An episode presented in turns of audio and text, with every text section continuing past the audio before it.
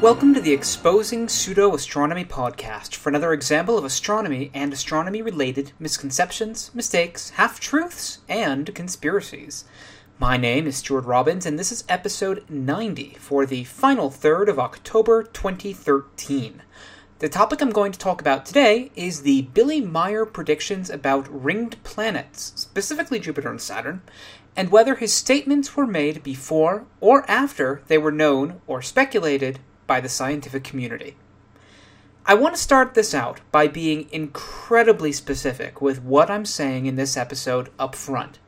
The claim has been made by some people who followed the alleged UFO contactee Billy Meier's material that he was told many years ago about certain facts about certain things, some of them being about the outer solar system planets, in particular, for this episode, things about Jupiter and Saturn. The claim by some Meier followers is that these statements by the alleged extraterrestrials to Meier, and then published by Meier, were before they were known to humans on Earth. Therefore, the information published by Meier proves that he was and is in contact with extraterrestrials. For example, Michael Horn, his authorized American media representative, wrote, quote, "With literally dozens of other such documented examples of Meier's having published specific, accurate information years and even decades before terrestrial scientists, the case must be recognized as being authentic based on these irrefutable facts alone." End quote. Elsewhere, Michael Horn has written that Meier published, quote, "volumes of specific, previously unknown information." End quote. The purpose of this episode is to see how irrefutable these facts are and when they were actually known to terrestrial scientists. For the purposes of this episode, I'm going to assume that the English translations of Meier's material are correct, as published on Michael Horn's website and the futureofmankind.co.uk wiki, except in one case that I'll explain towards the end. I'm also going to assume that the dates on them are correct, such as the Contact Report 115, having been published on October 19th, 1978. The question then, for this episode, is the very specific one of, is the material published by Meier A, correct, and if it is correct, was it B, known before it was published by other people on Earth? The two weaknesses in this approach are, first, that I cannot possibly go through every single claim, so I'm going to go through some of the ones that have been argued about the most by others as being more ironclad evidence of the contacts and ones that I personally find more interesting. The second weakness to this approach is not so much a weakness as a statement beyond what is possible for anyone to attest to other than Meier, that's me or Meier's followers. I'm not going to try to figure out how Meier could have gotten the information from a terrestrial source if it was available. I'm simply stating that if that source was available, then the claim that Meier knew it before anyone else on Earth is falsified. And I'm stating that if that source was available, that Meier could have gotten it from that source or another, and that source, such as a newspaper article or simply a friend of his who was an astronomer or had a friend who was an astronomer, is a more likely mundane explanation than that he was told it by an ET. After all, the claim for his prophecy is that this stuff was known before terrestrial scientists, and that's a quote, before terrestrial scientists. Not that it may have been known by some Earth scientists first, but unknown to Meier, therefore Meier got it from ETs instead of the source on Earth. So going in, after this very lengthy preamble, to recap. One-armed Swiss farmer claims he's in contact with ETs, and he publishes material on lots of stuff. You can go into the archives of the podcast to find out more about Billy Meier's backstory. People claim that he publishes stuff before it's known to anyone on Earth, therefore the ET contact must be real. I'm going to go through some of those claims and see what I find. I also want to thank a few podcast listeners for volunteering their time to read over some of what I'm going to talk about for omissions or inconsistencies.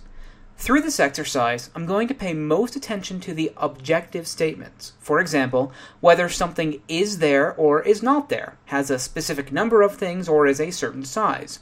If Meier says that something is similar to something else, that's not really objective enough to definitely say one way or another. For example, in Contact Report 210, he said that he saw a, quote, similar ring on Jupiter as to the one on Saturn, end quote. What does similar mean in this case? Since I can't really know what's going on in his mind, I can't objectively score that statement, though I might be of the opinion, and I'll argue a bit later in the episode, that Jupiter's ring system is very dissimilar to Saturn. But that's my opinion and my interpretation of the adjective similar. And now with that 5.5-minute intro and preamble, let's go ahead and get started. Perhaps one of the most objective things that one can discuss is the number of something. One might think that, though it's a bit less objective when one has built-in outs. In this case, the first allegedly confirmed prediction or statement by Meier has to do with the number of moons that Jupiter has and the number of moons that Saturn has. Listed by Michael Horn as part of corroboration number 163, Billy states in Contact Report 115, written October 19, 1978, that Jupiter, quote, has 17 larger moons and several smaller ones, end quote. Unfortunately, this is too vague to score as an accurate prophecy. What's the cutoff for a larger versus a smaller one? The four Galilean satellites make up much more than 99% of all of the mass of the moons of Jupiter. By diameter, the smallest Galilean satellite is 3,122 kilometers. The next largest is Amalthea, with a long radius of 250 kilometers. More on Amalthea in a little bit, but that's less than 10%. So there's another natural break in size between Leda and Callirhoe, possibly, where Leda is 16 kilometers and that other one that I mispronounced is 9 kilometers across. But that's 16 moons, Leda and larger, not 17. Most astronomers refer to Jupiter as having 4 large moons and then a gaggle of smaller ones. The number of known Jovian satellites now is 66, which is not enumerated in Meier's writings. One might be tempted to say that this is a miss, despite it being listed as a corroboration, but I'm going to be conservative and generous and say that it's simply too vague without a specific definition of several smaller ones. The next line in the Contact Report, or CR for short, is by the alien Semjase, who stated, quote, for certain reasons that may not become known on the Earth before the month of September 1979. So we wouldn't know for at least about 11 months after this Contact Report was written that Jupiter had more than the 14 moons that were known to that time. Now we get into more specifics. There were 14 moons known prior to Voyager 1's encounter with Jupiter. They started the Jupiter observation phase on January 6, 1979. Closest encounter with Jupiter was around noon on March 5, 1979, and the Jupiter observations stopped on April 13th of that year. Voyager 2 started its observation phase on April 4th, about a 9-day overlap, and ended August 5th of 1979. Two more moons were discovered by Voyager 1, and one was discovered by Voyager 2. The one by Voyager 2 was announced in 1979, and the two by Voyager 1 were announced in 1980. While the images were taken in 1979, the actual discovery of the moons from Voyager 1 images weren't made until 1980 in two papers by Sinnott in Science and Science News. However, the discovery by Jewett and others of Adrastea, or Adrastea, maybe, was made in August. It was submitted that same month as an abstract to the Division of Planetary Sciences meeting scheduled for October of 1979. It was then embargoed and published in Science on November of 1979, as well as presented at that Division of Planetary Sciences, or DPS, meeting in October. It's true. The press release was not made available until October. Remember, though, the prophecy was that we wouldn't know about them before September, which we did. One could look at this a few different ways. First, objectively, one must admit that this was known to some people on Earth before September of 1979. Second, cynically, one could easily predict that moons would be discovered in the Voyager images. After all, they were searching for them, just like we'll be looking for more moons from New Horizons as it gets to Pluto, and the 13th and 14th moons of Jupiter had just been discovered 5 and 4 years earlier. Given that the encounters were in March and July, the closest approaches, and that there is a major Planetary Science Conference in October, it is logical to say that moons would be discovered in 1979 from those images, but not announced until that DPS meeting in October, hence the, quote, not become known on Earth before the month of September, end quote. This happens all the friggin' time, where mission teams work furiously as soon as the data are downloaded, get their abstracts written and submitted, get the papers written and submitted and reviewed, and everything is then embargoed until the meeting so that they can get their big-timed press release and the whole team is at the meeting to talk to the journalists. That's what happens. It's not a leap to expect that. And so, I would argue that this claim is both falsified, as in they were known before September, but it was also a pretty safe prediction to make that they would at least not be known to the general population until after September, as in during October's DPS meeting, during all those press releases when you get a flurry of astronomy-related press releases. And Voyager 1 and 2's encounter with Jupiter was the big news of the year, astronomy-wise. Given that, and the probability and expectation of finding moons, this is a classic type of safe prediction to make that one has a very high chance of coming true, especially when ignoring that the information was known to mission scientists before the big press release.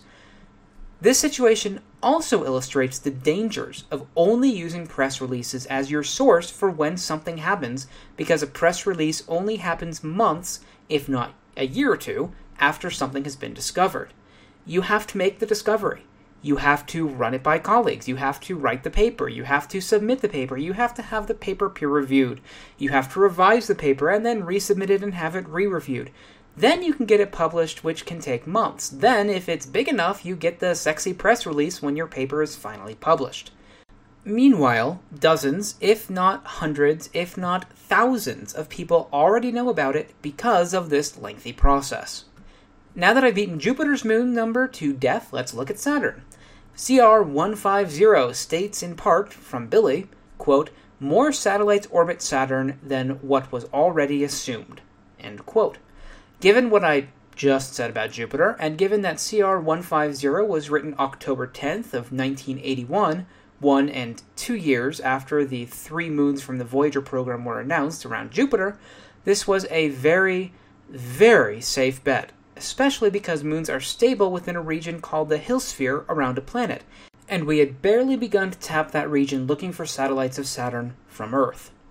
Moving on, he states, quote, to my knowledge, it has been argued until now that Saturn only has its 10 or 12 moons, although it is true that there are 29, if I omit the Adonaden.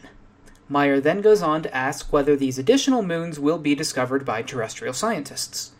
The alien Quetzal replied in part, quote, there revolve around Saturn 29 moons. After the discovery of the moons around Jupiter, scientists now reckon that they will also still find some undiscovered satellites around Saturn. So there, he's basically acknowledging effectively what I just said. But what's the actual number? Prior to 1980, there were 11 known moons of Saturn, which just conveniently happens to be between 10 and 12. In 1980, there was an additional, or were an additional, 6 moons discovered, according to Wikipedia, although I think it was actually 3 in 1980 and 3 in 1981. So already, at least his, quote, to my knowledge, end quote, was incorrect, because in 1980, a year before this contact report, we already had at least 14 known moons.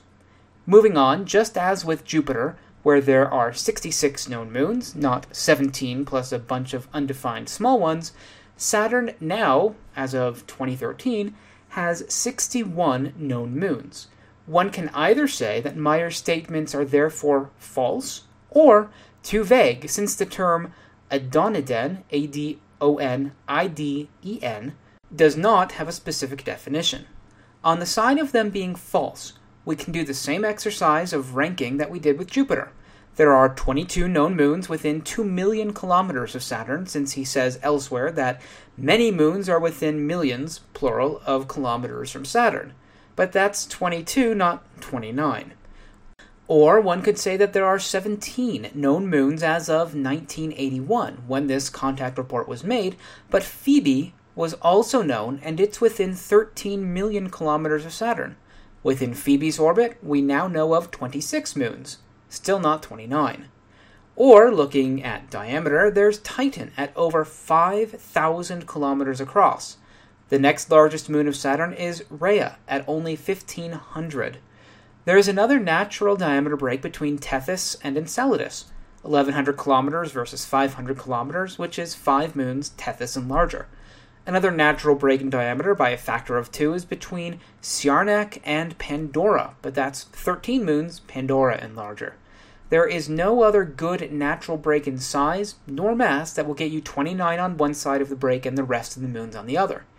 Nor is there a natural break in discovery year. There were 11 known by 1977. There were another 3 at least discovered in 1980 by terrestrial telescopes, which was before Voyager's encounter with Saturn. Another 3 from Voyager 2, then 1 in 1990. Not 29. Then there were a whole bunch in the year 2000, or 2000, that took the number past 29 moons known. So again, either Meier is simply wrong, or, if you want to be more conservative, this prediction has a built-in out, and is simply too vague to confirm or refute by not telling you what the what those are. And I looked at other contact reports, and I couldn't find out what that term that I obviously can't pronounce is. Let's take a break for a bit from the moons and go on to Jupiter's rings. In 1975, Contact Report 31, Meier wrote, quote, "Whereby I also see once again that Jupiter has a fine ring similar to the rings of Saturn," end quote. Now, as I already said in the intro, I would not consider them to be similar to the rings of Saturn, but that's not incredibly objective. What about the bigger question of whether Jupiter even had rings and when we knew about them? It's true that no one knew for a fact that Jupiter had rings before their official discovery by Voyager 1 in 1979. That does not mean that no one had thought they were there, or had predicted them, and a betting man would have put them into a prediction. The fact that the Voyager team even looked for rings around Jupiter should tell you that some people thought they were there.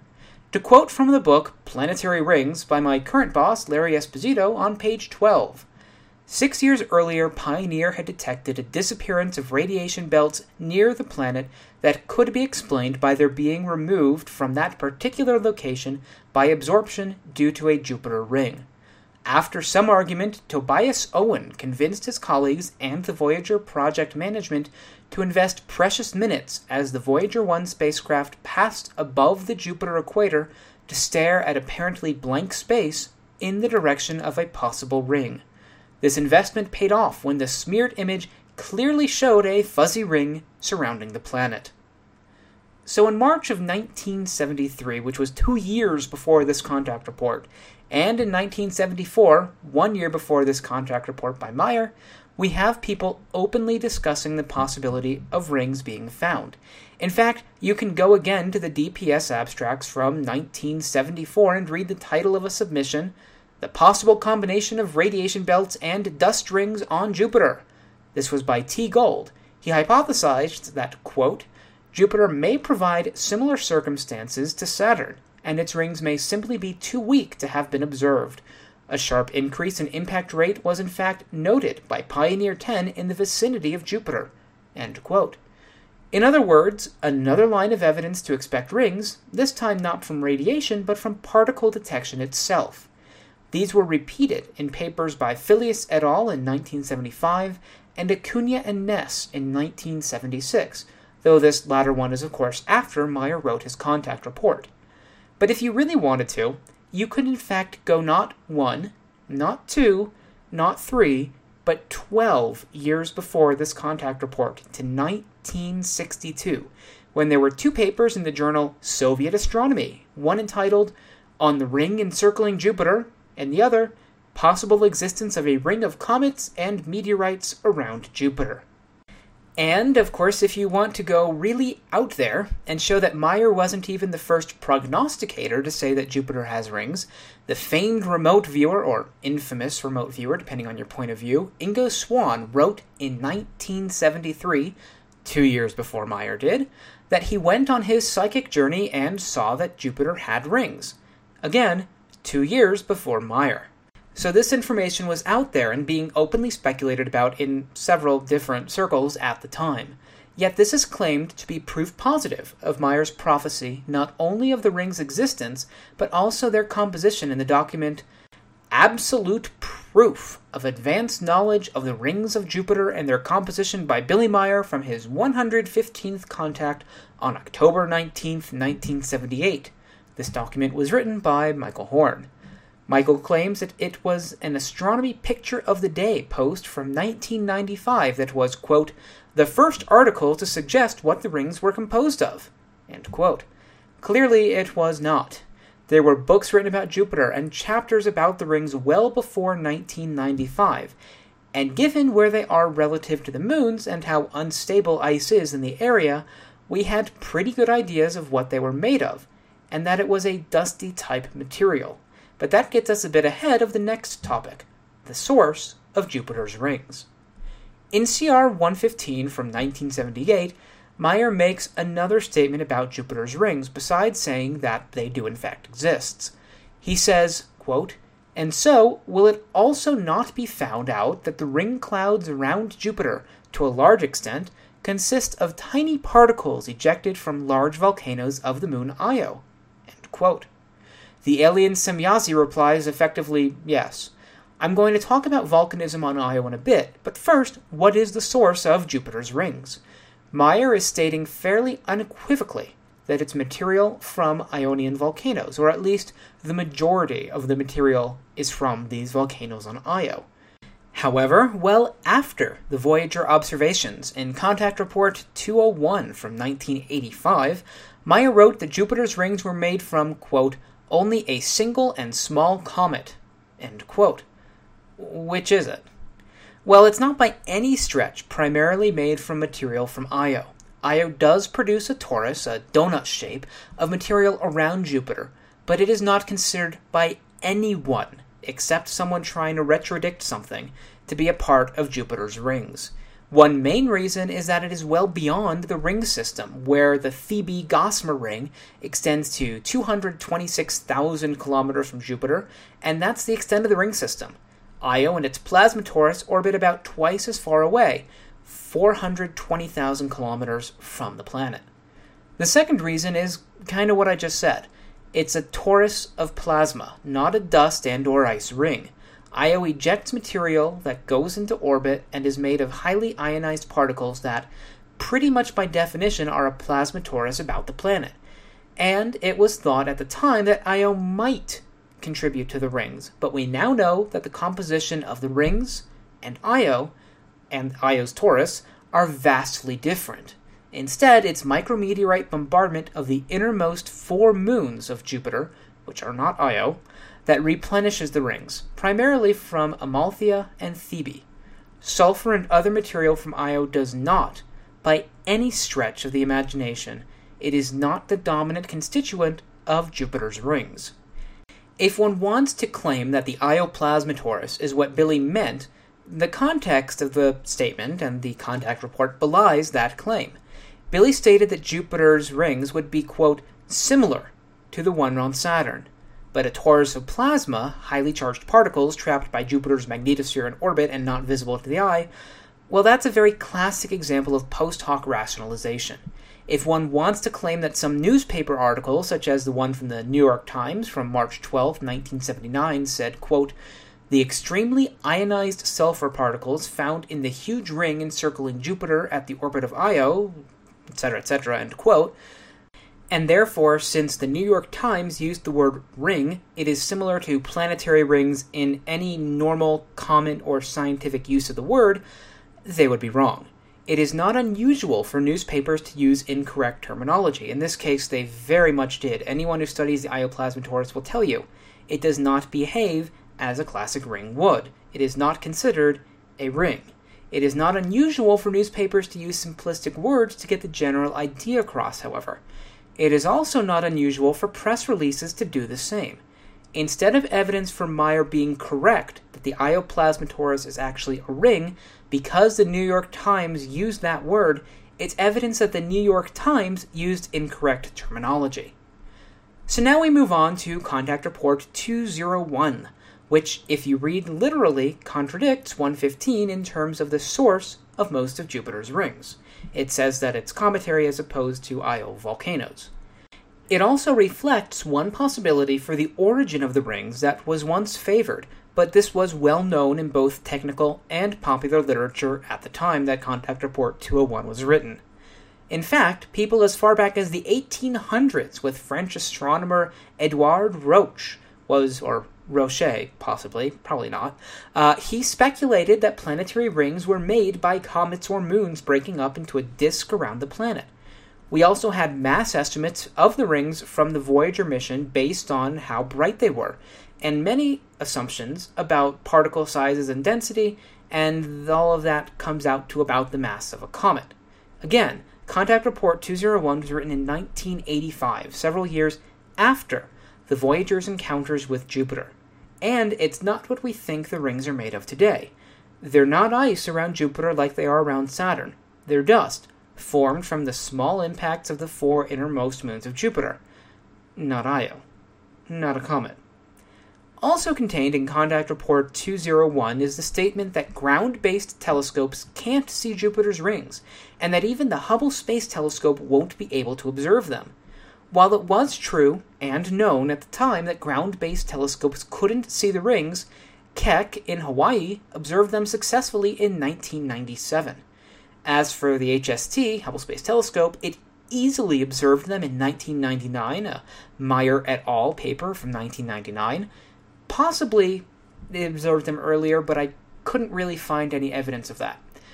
It also observed them in 2002 and 2003, and I've linked to an image of the rings of Jupiter observed by HST in the show notes, along with the moon Metis, or Metis. This means, again, Billy was wrong, except actually, in this case, according to the Contact Report, it was the alien Quetzal, not Billy, who said that HST would not be able to see these rings. In fact, Quetzal stated the, quote, Jupiter ring already stands in dissolution and might already be gone in less than a year, end quote, which would eliminate them by 1987. Well, they're still there. While this is perhaps not as objective as one would like, since Quetzal said might be gone, an advanced alien cross-dimensional species should be able to tell that the rings are A, being replenished, and B, how quickly they're being destroyed versus replenished, such that they would not be destroyed within 1 year. So, one has a couple options here. First, Billy went out on a limb and was wrong about Io making the rings, and he tried to cover 7 years later by saying that it was a comet instead, which is still unlikely for Jupiter's rings. Or two, the aliens were wrong on several things. Or three, well, that's about it. These statements about the source and observations and lifetime of Jupiter's ring were simply wrong. So either Billy was wrong, or if you believe he was told this by aliens, then they were wrong or they were lying to Billy. With that in mind, let's move on to the next topic, of which one of the faculty at work said, quote, I consider the discovery of Io volcanism to be the second most important in the history of planetary geology. The first was Galileo's observations of the moon, which allowed most of planetary geology to be figured out through comparative planetology. End quote. Meier wrote in Contact Report 115 again from October 19th of 1979 that Semjase stated, quote, the moon Io, of which you said something, is, by the way, the most volcanically active planetary body in the Jupiter system. End quote. Just before that, Billy wrote what I talked about before in the source of the Jupiter's rings, that there were, quote, large volcanoes on the moon Io, end quote. This is listed in the Meier Wiki under Corroboration 165, that Meier was the first to write that Io was volcanic. And remember, the claim is that Meier knew this before any terrestrial scientist. Investigating this particular claim required a lot of investigation on my part, but what I found is that, as with Jupiter's rings, Meier may have been among the first out there to specifically state, as a matter of fact, that this is the case, but as a matter of speculation and hypothesizing among scientists, this was already out there. And scientists aren't going to be the ones to state something as a matter of fact. They're going to wait for data, unlike various types of prognosticators that try to score prophetic hits. From the book, conveniently titled Volcanism on Io, in the first chapter, section 2, is the heading Prediction of Volcanic Activity. I will now read from that, because listening to someone read a textbook is the most fascinating thing in the world. Even prior to Voyager, it was evident from ground-based instruments that Io had unusual far-infrared photometry and radiometry, with higher brightness temperatures at 10 micrometers than at 20 micrometers. This is from Morrison et al., 1972. And unusual thermal inertia as Io emerged from eclipse, e.g. Hansen, 1973, and Morrison and Cruikshank, 1973. These observations were difficult to interpret in the context of Io's being a dead, inactive world. Just before the Voyager 1 encounter with Io in March of 1979, a notable discovery was made. Whitteborn et al., 1979, announced that an intense temporary brightening at 2 to 5 micrometers in the infrared had been observed, which they explained as an isolated surface area at a temperature of about 600 kelvins, on a planet where the peak daytime temperature is about 130 kelvins. Another hint at Io's dynamic nature came from Nelson and Hapke in 1978, who suggested fumarolic activity as a possible mechanism for producing short-chain sulfur allotropes on Io's surface to explain features in Io's spectrum. So what do we have here as we go into the second half-hour stretch of the podcast? We have an observation published 6 years before Meier's contact report that showed Io had unusual thermal activity that could be interpreted as volcanic, and pretty much could not be interpreted as Io being an inactive, dead world. We also have other observations published in 1973, 5 years before Meier's writing, showing the same thing, strongly implying that Io was active in some way. Fast forward to 1978, the same year as Meier's report, but published in January, well before Meier's October writing, that there were several suggestions of fumaroles to explain heat and chemical signatures. Fumaroles, for those who don't know, are openings in the planet's crust, often found around volcanoes that emit steam and gases and are really hot. Add to that the basic mathematical calculations that had been made many years earlier that showed Io, being the closest large satellite to Jupiter, would be the most subjective to tidal heating, meaning that it's basically kneaded like a ball of dough by Jupiter's and other large moons' gravity. And so we know that if Io is volcanic, it's going to be the most volcanic object in the Jupiter system. Finally, there's the science paper that came out weeks before Voyager 1's encounter in 1979 by Whitteborn et al., who explicitly predicted that there would be volcanoes on Io. Now you might be saying, but that's right after Meier's prediction! Well, that's true, that is after Meier's prediction. But they also talked about their early results at the October DPS meeting in 1978, just at the time that Meier was writing this contact report. While this last point is coincidental, timing-wise, and one might say that it's not very good evidence, there's everything else. And not only were there all the pieces there to predict that Io was volcanic, but people were openly talking about volcanic-driven activity before October 1978, when Meier wrote about it in his contact report. And so, under the bar that has been set, that Meier was the first to say these things, that they were unknown to earthly scientists, I have now shown that this is not the case for Io's volcanism. It was not yet confirmed, but any person would be able to guess at it, and it was being openly discussed, if not necessarily believed yet, without the observational evidence from Voyager 1. This actually leads right into the next statement by Meier that Io, quote, exhibits no too great crater landscape, but rather a fantastic evenness, despite the many craters. I talked with a scientist who was around at the time. He stated that while this material was out there and people were holding out hope for volcanoes, they were fully expecting to count craters on Io's surface to determine an age estimate. While that is of course not documented, written evidence in other words, it does go to the mindset at the time that the popular discussions expected there to be craters, and if one adopts the null hypothesis that Meier wrote what was in the popular culture, if the very recent cutting-edge popular culture, then one would expect him to write something like that. And, because he did, he was wrong. Io shows no craters. 0. Still part of what's claimed as Corroboration 165 from Contact Report 115, we have more on Io. Meier wrote that the volcanic material ejected from Io forms a ring system, which I already pointed out it does not, and it is, quote, a heavy formation of sulfur ions, end quote.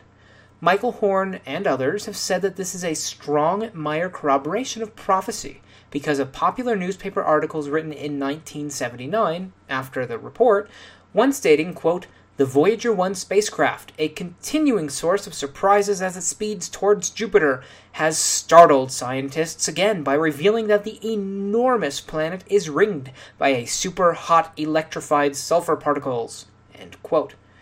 Therefore, the thinking goes we didn't know about sulfur around Jupiter from Io just about yet. Again, this is a problem with relying on press releases. I already quoted from a 1978 conference abstract that stated sulfur had been detected on Io. You can also go back to 1977, an abstract talking not only about Io's sodium cloud, hydrogen cloud, and potassium cloud, but also one by Pitcher and Shemp with the title, quote, the extended sodium and sulfur clouds of Jupiter, end quote. It states, quote, ionized sulfur emissions were observed around Jupiter during the 1976-77 apparition. The spatial distribution of fully ionized sulfur emission was observed to vary substantially from day to night. On 17th UT, December 1976, the sulfur 2, doubly ionized sulfur emission, was strongly concentrated inside of Io's orbit, in accord with the observations of Munch and Trager from 1977. End quote. And I found another abstract from 1977 talking about sulfur from Io and a paper from 78 all about it, all linked up in the show notes. So again, one must say that it was well known before Meier wrote Contact Report 115 that sulfur was in Jupiter orbit, where Io was also, and that the press release and news articles from after Contact Report 115 play it up and ignore observations and publications that were made years earlier. It also bears mentioning again that there haven't been observations of much sulfur at all in Jupiter's rings. It's mainly rocky dust, which is yet another major difference from Saturn's rings, which are mainly ice. And this dust, again, originates from the four innermost moons, Metis, Adrastea, Amalthea, and Thebe, which spectroscopically match the rings, not Io. Moving forward in time to May 31st, 1986, we have Contact Report 209, in which Quetzal allegedly said about Jupiter's aura, translated, quote, the moons of Jupiter play a very important role for this phenomenon, but they are not solely responsible for this. In addition, Jupiter's polar lights aren't always uniformly round. The effects of the sun are also to be mentioned, which play a certain role in connection with the polar lights, end quote. This is listed as corroboration number 92 in some lists of Meier's foreknowledge of something. Problem is, this was all well known at the time. In fact, some of it was known 3 decades earlier, as far back as 1955, when we detected radio signals from Io that indicated there were aurora that interacted with radio signals that we saw from Jupiter that indicated that it also had aurora. I have a paper linked up in the show notes that talks about Io affecting Jupiter's decametric radio emission, in other words, its aurora, and one from 1980 about the aurora. In the popular press, there were numerous news articles in 1979 talking about Jupiter's aurora. Science papers published at the same time also discuss it. Given that the effects of Io on the radiation from Jupiter caused by its aurora, predicting in 1986 that the moons play a role is like predicting in 2013 that Obama is going to win the 2008 US presidential election. It also follows directly from this that if Io is affecting the aurora, then it's going to perturb them as Io orbits the planet, making them not perfect circles. And as with Earth, the Sun also affects Jupiter's aurora, just not as much on Earth because Jupiter is 5 times farther away. What's neat is that the other Galilean satellites also affect Jupiter's aurora, which we didn't know at the time, as far as I can tell, but Meier didn't write about them. That would have been a more interesting prediction, or statement of prophecy, whatever. So while this is listed as a corroboration on several lists, I consider it falsified as a prediction because, while it's true, it was well known prior to mid-1986. As another example of something that may not seem to have been known at the time but actually was, there is the case of Jupiter's moon Amalthea. Going back to Contact Report 115 from October of 1978, Billy stated, quote, "Thus, you also told me that the moon, which I designated as an enormous chicken egg, is only about 200 kilometers in length. I think it was the next moon of Jupiter, whose name I no longer remember." In other translations, the last part is written as, "I believe it was the moon closest to Jupiter." After congratulating Billy on his, quote, "admirable memory in all things," end quote, Semjase replied, quote, "The moon, which you've just mentioned, is called Amalthea among you," end quote. This is listed as another part of the giant confirmation number 165 by Michael Horn and others because of another newspaper article from March 3rd, 1979, which stated, quote, "Amalthea, previously estimated to be 75 to 150 miles in diameter, appeared to be shaped more like an egg than a sphere," end quote. To nip the last part of Meier's statement in the bud, Amalthea is the moon third out from Jupiter that we know of, Metis and Adrastea being interior to it as mentioned when I talked about the source of Jupiter's rings. One could, of course, get around this as being a refutation of Meier's statements by pointing out that he said he thinks it's closest, and that Metis and Adrastea were not discovered until 1979. Although this would also sort of contradict his apparent foreknowledge of their discovery in the same contact report, but this is still a somewhat more minor point. As for the size of the moon, and for it being shaped like an egg, well, this is yet another case of using popular press as a first without understanding the science of something. A paper from 1975, 3 years before Contact Report 115, estimates that Amalthea, quote, "has a radius of 120 plus or minus 30 kilometers," end quote, which means it would be 240 plus or minus 60 kilometers in length. So the size was known, or at least estimated. As for the shape, here's where there's nothing specifically written, but where one must rely on general knowledge of planetary science and physics to show that it was general knowledge, and that it would be a triaxial ellipse, or egg-shaped, and not a sphere. Every object in the solar system larger than a few thousand kilometers is pretty close to spherical. But even Earth bulges by tens of kilometers at the equator. Ceres, the largest asteroid, or now the dwarf planet thing in the asteroid belt, is about 975 by 975 by 909 kilometers. In other words, one axis is 7% shorter than the others. The second largest asteroid, Pallas, is 580 by 555 by 500 kilometers, where the shortest axis is 14% shorter than the longest. The second most massive asteroid, as opposed to largest, is Vesta. It's 573 by 557 by 446 kilometers, where the longest axis is 28% larger than the shortest axis. As you go smaller, you get these ellipsoidal shapes. This is because you simply don't have enough gravity to pull yourself into a spherical shape or stay molten long enough for that to happen. Given that this was estimated that Amalthea had a long axis of 240 plus or minus 60 kilometers, half the size of the largest asteroids other than Ceres, then what would have actually been amazing and unusual is if it were not egg-shaped. Our best estimates today are that it's something like 250 by 146 by 128 kilometers, giving an average radius of 167 plus or minus 4 kilometers, which, if you want to be really strict about it, is not 200 kilometers, unless you round it to the nearest one significant figure. But I'm not going to be that strict about it. Rather, I think the entire point of it being egg-shaped being a prediction of something unknown is false. Given what we knew and know about other objects of similar sizes, and that the basic physics calculations show that an object that size cannot pull itself into a sphere. This was not something that was unknown to scientists at the time, but it was not written down, just like they didn't feel the need to write down anywhere that a moon of Jupiter is going to orbit the planet Jupiter. It's just something that is, and it would be weird and unusual if it weren't. The final topic is a bit more of a difficult one, and it's one that I really don't like.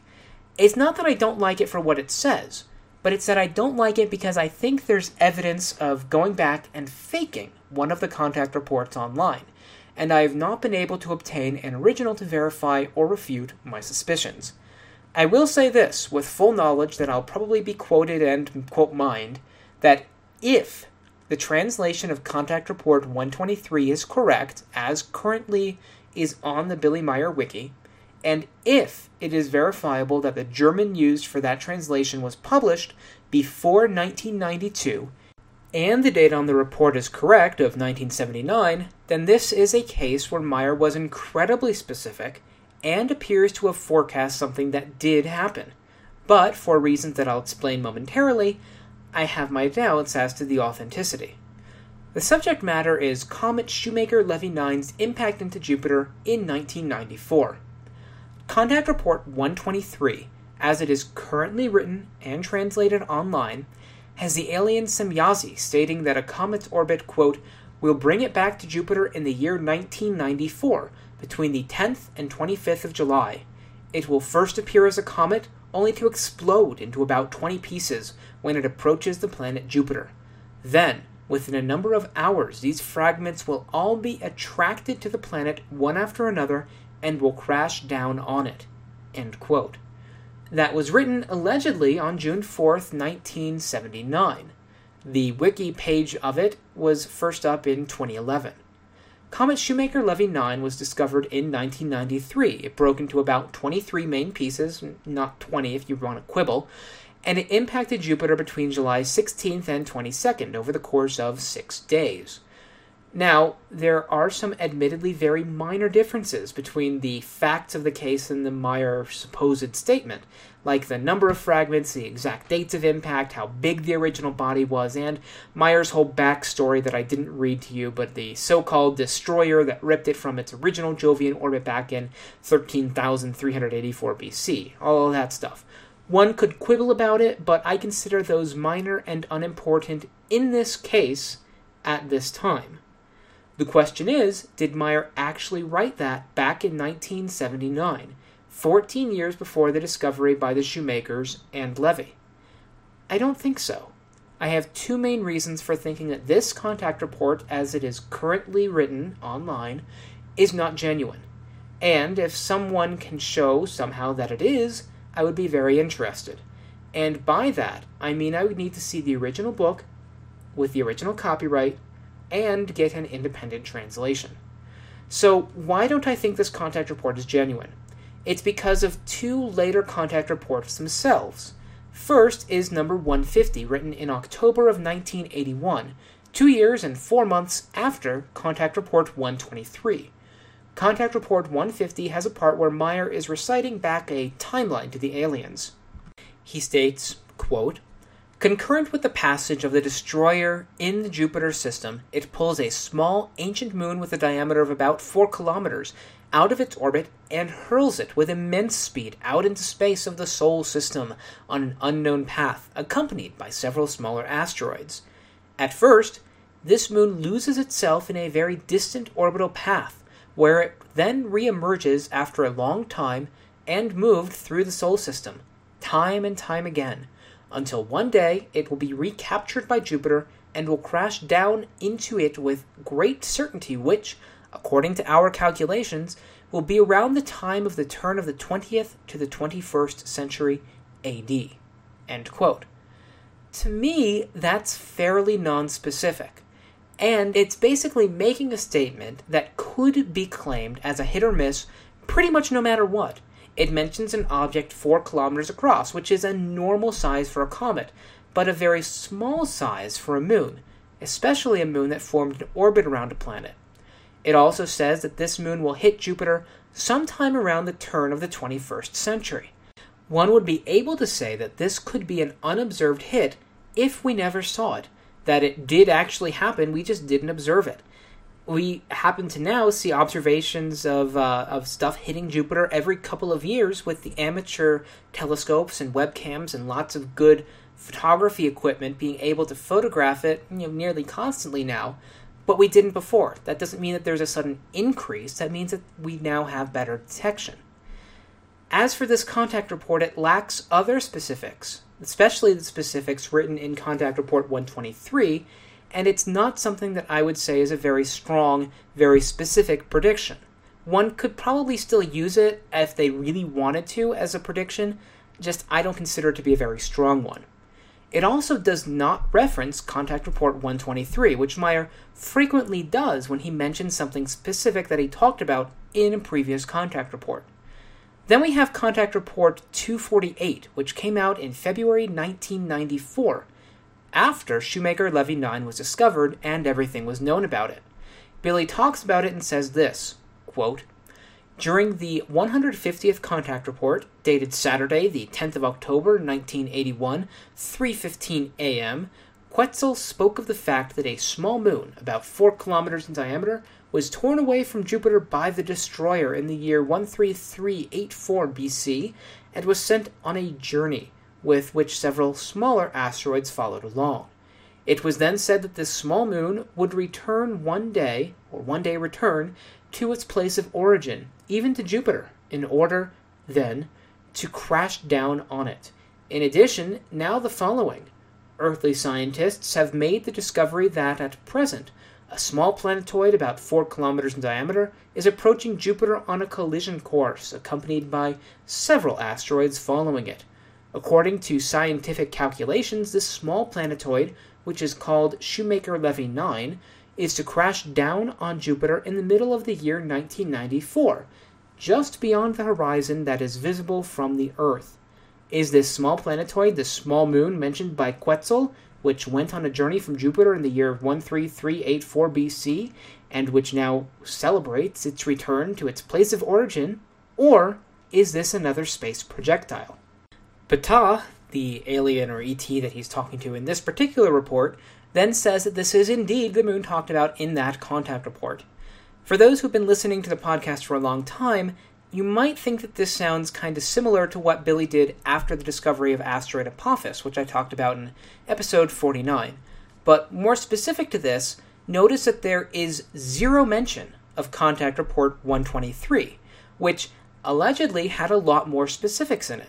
Instead, Meier takes great pains to point out what he wrote on Saturday, October 10th, 1981 at 3:15 a.m. in Contact Report 150, that there would be an object that would hit Jupiter sometime around the turn of the 21st century. But again, he makes zero mention of Contact Report 123, where apparently all of the important, very specific data were stated, including the number of fragments, the dates of impact, etc., etc. Not a single mention. It's also not mentioned in some of the confirmation reports by others of Meier's material. Because of that inconsistency, and because Meier does not refer back to 123, which would seem to be a crowning achievement in prophetic accuracy of this event, I don't think that 123 as is currently represented is accurate relative to what it stated originally. With that in mind, Contact Report 150, as I said, I think is too vague to be considered a good prediction of this event. I think that, at best, all that can be said for this particular prediction is that it would seem to be very strong, but there is reasonable evidence to cast doubt on its authenticity. Now, after going through these admittedly very few examples, even though it's taken almost an hour relative to the entire body of Meier's writings and even the body of alleged confirmed prediction statements, where are we? Well, I started off by pointing out that the claim is that Billy Meier was told these various things before anyone on Earth knew about them, In other places, the claim is that he knew about them before any scientist on Earth knew about them. Since they were later shown to be true, then Meier must have been told by someone not from Earth. That makes sense. I then investigated several of these. I focused on the statements about Jupiter and Saturn. I looked not just at what some people have pointed to as confirmed prophecies, but also at where Jupiter or Saturn have appeared in the contact reports that were not claimed verified predictions. What I showed was that some of the statements were factually wrong, such as Io having craters or that Jupiter's rings would be gone by 1987. Some statements were too vague to really score as verified or not, like the number of moons of Jupiter or Saturn. I also showed that nearly all of the statements that were strictly objective and factually correct were, in fact, known to people on Earth before Meier wrote about them, such as about Jupiter's aurora and Io affecting them. In some cases, the knowledge by terrestrial scientists was by several months, and some by possibly a matter of weeks, but for others, like whether Jupiter had rings, by over a decade. There was one main exception to this, and that was the details for Comet Shoemaker-Levy 9. In that case, Contact Report 123 was highly specific, and yet in later reports, even after the comet was officially discovered, and in a report that refers back to an earlier report, no mention is made of the highly specific CR 123. Because of this, I posit that it has been altered after the fact. If someone can show me the book where it was published, and that it was written down before 1993, and I can get an independent translation of the German, then I'll reevaluate that conclusion. Until then, I think the data are highly suggestive of tampering. So where are we? For most listeners of this podcast, I'm guessing that you're not going to be very surprised. Keep in mind that it is very difficult to show a negative in this case, that the information was not known. I could search for weeks and perhaps not find anything, but then someone may find a paper or a story or an old archive that I didn't have access to that lays out exactly what Meier said, maybe even just a day before Meier actually wrote it down. For several examples in this episode, I think that I've done a fairly good job showing that this information was known before Meier wrote about it. At the very least, this means that these are not strong corroborations of Meier's foreknowledge of something. At the most, one could say that in every case here, except one that's subject to validation of the contact report, I've shown that Meier was A, simply writing about popular ideas at the time that were already out there, and there was no clear evidence that he was told something that was unknown to anyone at the time, B, that he speculated about some things and got some of them wrong, and C, he was sometimes vague enough in some of the writings that, regardless of future scientific knowledge, he had outs written in so that one could claim that he was wrong, or one could claim that he was right. In other words, too vague. One could speculate, if they really wanted to, that if they did a similar investigation into other claimed ironclad prophecies of evidence, that they would come up with a similar findings as I did here. If I had to guess, it would be that certain critics of my work will likely now claim that, okay, perhaps this information was known just prior to Meier writing about it, but how could Meier possibly have gotten the information from some obscure journal? I have two preemptive answers to that, though they probably will almost certainly be unsatisfied with both. First, most of these were known, or at least openly discussed months, if not years before the writings by Meier. Only in possibly one case was it a matter of a week or so, that of the volcanism on Io. Second, you have moved the goalpost. The claim was that this information was unknown to anyone on Earth. I have shown that to be falsified. Moving the goalpost and now saying that it may have been known to some people but not to Meier is changing the claim to something that neither I nor you could possibly hope to verify or refute. I have no idea how Meier may or may not have had access to the information. Perhaps he had an astronomer friend. Perhaps he had a friend who had an astronomer friend who told him about stuff, while they were gardening or whatever. Perhaps he read newspapers or listened to the radio. All of that is speculation, and it's not my job nor my goal to speculate how Meier may have come across the information that was known before he wrote about it. With that said, let me be very clear that I'm not accusing Meier of lying. I'm stating that the evidence that I've gathered and now related to you, the listener, is most consistent with him having gotten the information from terrestrial sources, making high probability prediction statements, or being simply incorrect in some cases with his guesses. That is most consistent with him just writing stuff down on his own as opposed to getting the information from extraterrestrials. And so, with that in mind, I'm going to wrap up the main segment of this episode with this final statement. Every press release is written to stretch the truth as much as possible to try to make the new work look good. Press releases will often say that this is a novel discovery or new information, and they will fail to tell you that it was known, theorized, discussed, or modeled earlier. Therefore, saying that something was only shown to be known 20 years after Meier wrote about it, and making that claim based on some press release or just some popular astronomy picture of the day, such as the composition of Jupiter's rings, is not the way to do this kind of investigation. You have to comb through the primary literature and the popular press, and even then, there are solid examples where even research papers will fail to mention previous work on the subject in favor of trying to say that their work was the first with such a result. In fact, I blogged about this, I think about 6 months ago or so. In other words, as an example, all because Meier talked about Jupiter's aurora in 1986 and said that the sun plays a role, and you have a press release from 2006 that says, quote, "New studies of auroras on Jupiter are changing how scientists think the biggest light shows in the solar system are formed, like auroras on Earth, the sun plays an important role," end quote. That does not mean we didn't know that the sun affected Jupiter's aurora before 2006.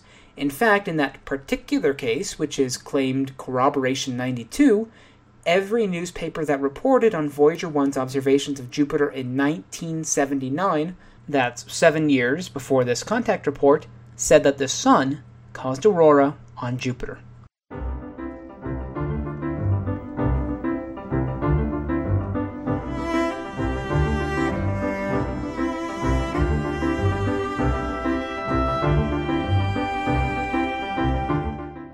Alright, this is a long episode, let's zoom through the rest as fast as possible. So, new news. There actually is a bit of new news this episode related to episode 67, the Chelyabinsk meteorite.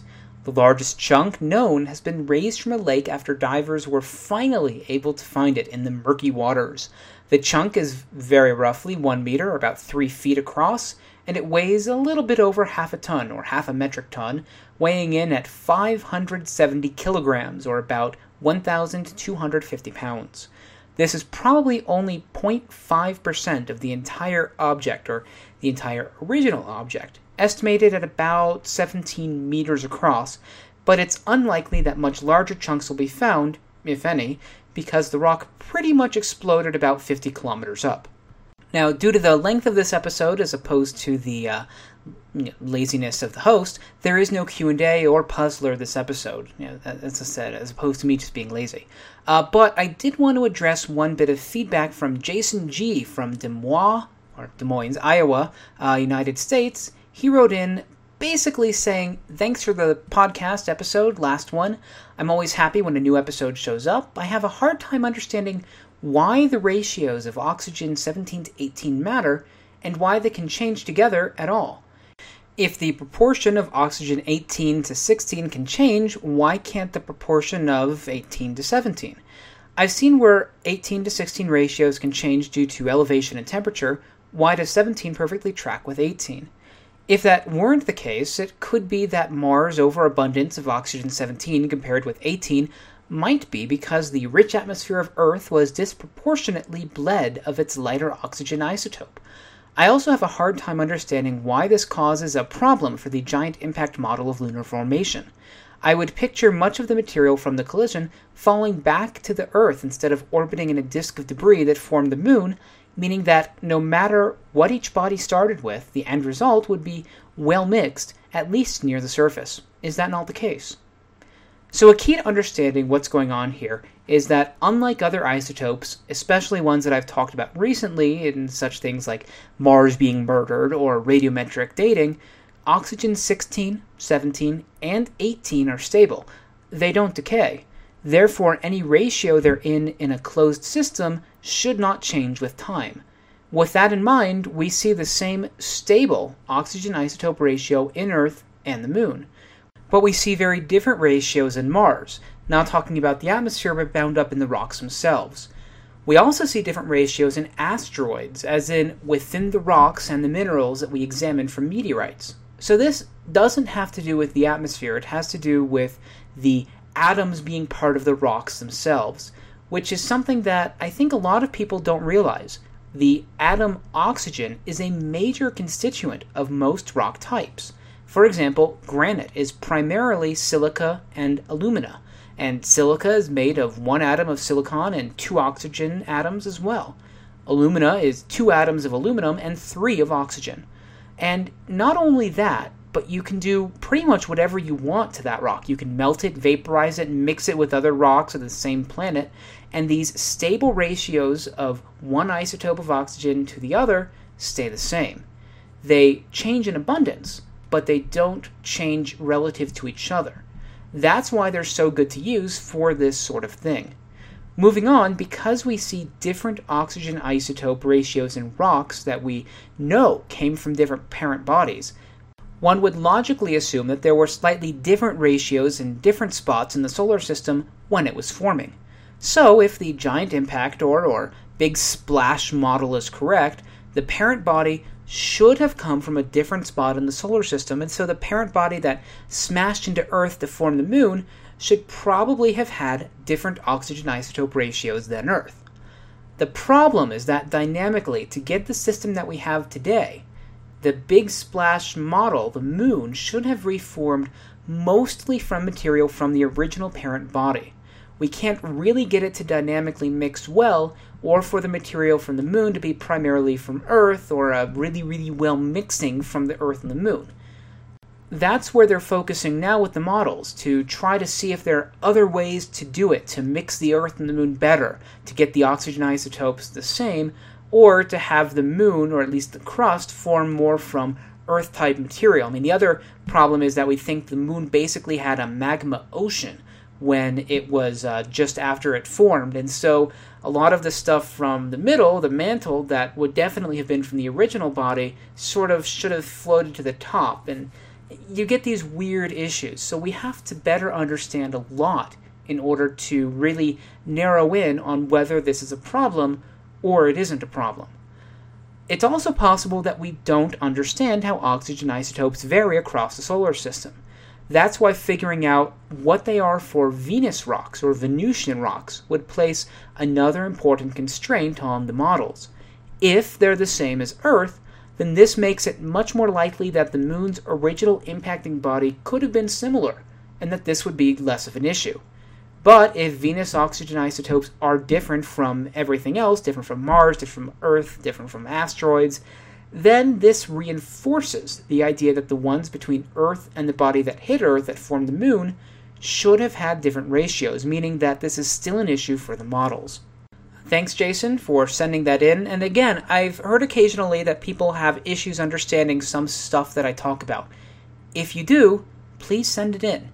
Chances are that you are not alone. And as I did right now, if it seems like this is an important issue, then I will address it in the next episode. If not, then I'll do it by email personally. As for announcements, well, the 100th episode is rapidly approaching, as in probably it's going to be put out February 1st of 2014. I'm planning something a little bit different for it that I'd like to keep as a bit of a surprise. But let's just say that if anyone has a phone or a microphone and or Skype, and you're good at making stuff up, or just gushing about how much you love the show or something like that, send me an email, and you might get a spot on the show. If you happen to have listened to a certain late-night paranormal radio show, that's a plus. I'd also like to thank everyone who's taken the time to rate the podcast on iTunes or other websites. It does greatly help increase visibility, and it helps others find it. I was trolling through the iTunes reviews the other day and was overjoyed to find a total of over 100 ratings, spread across, of course, a variety of countries. The United States has the most at 70, but I'm a little bit surprised at some of the countries that don't have any. I mean, I've gotten a download from Iran, so why haven't you written a review? If you happen to be in one of those more underrepresented countries, like not the United States, Canada, UK, or Australia, please consider taking a moment or three if you have iTunes and going to write a review. As for those other four that I just mentioned, you know, keep it up. US folks, think we can make 100 by the 100th episode? As for a final announcement, I'll just say that there might be some interesting feedback on this episode. If you're listening to it, you know, a week or so after the fact, after I put it out, so what is this? After October 21st, or so a few weeks later, maybe after October 28th, you might want to head over to the blog and see what people are saying. I'm going to state now that I do not plan on responding to any posts there on the blog.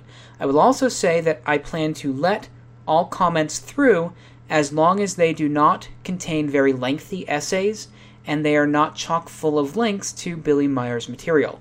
They need to be focused and on topic.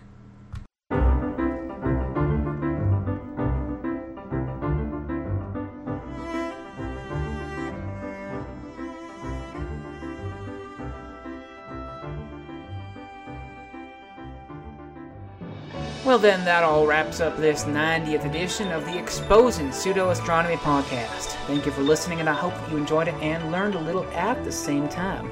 For more information about this podcast, please visit the website at podcast.sjrdesign.net. If y'all have any feedback, please use 1. The feedback form on the website, 2. Send an email to podcast@sjrdesign.net. 3, you can leave a comment on the page for this episode on the website, on the blog post for the episode, on the Facebook page for the podcast, and you can even tweet me at pseudoastro. I do read every message and appreciate the feedback. If y'all have any suggestions for topics, please feel free to make them. Please write a review and rate this podcast on iTunes or your podcast website or service of choice. If you liked it, then you can also tell your friends, family, y'all got 2 random or 10 random people on the internet that you'll never meet in real life that y'all can recommend the podcast to. And I have no idea why I did that in a fake southern accent, so sorry to all y'all southerners.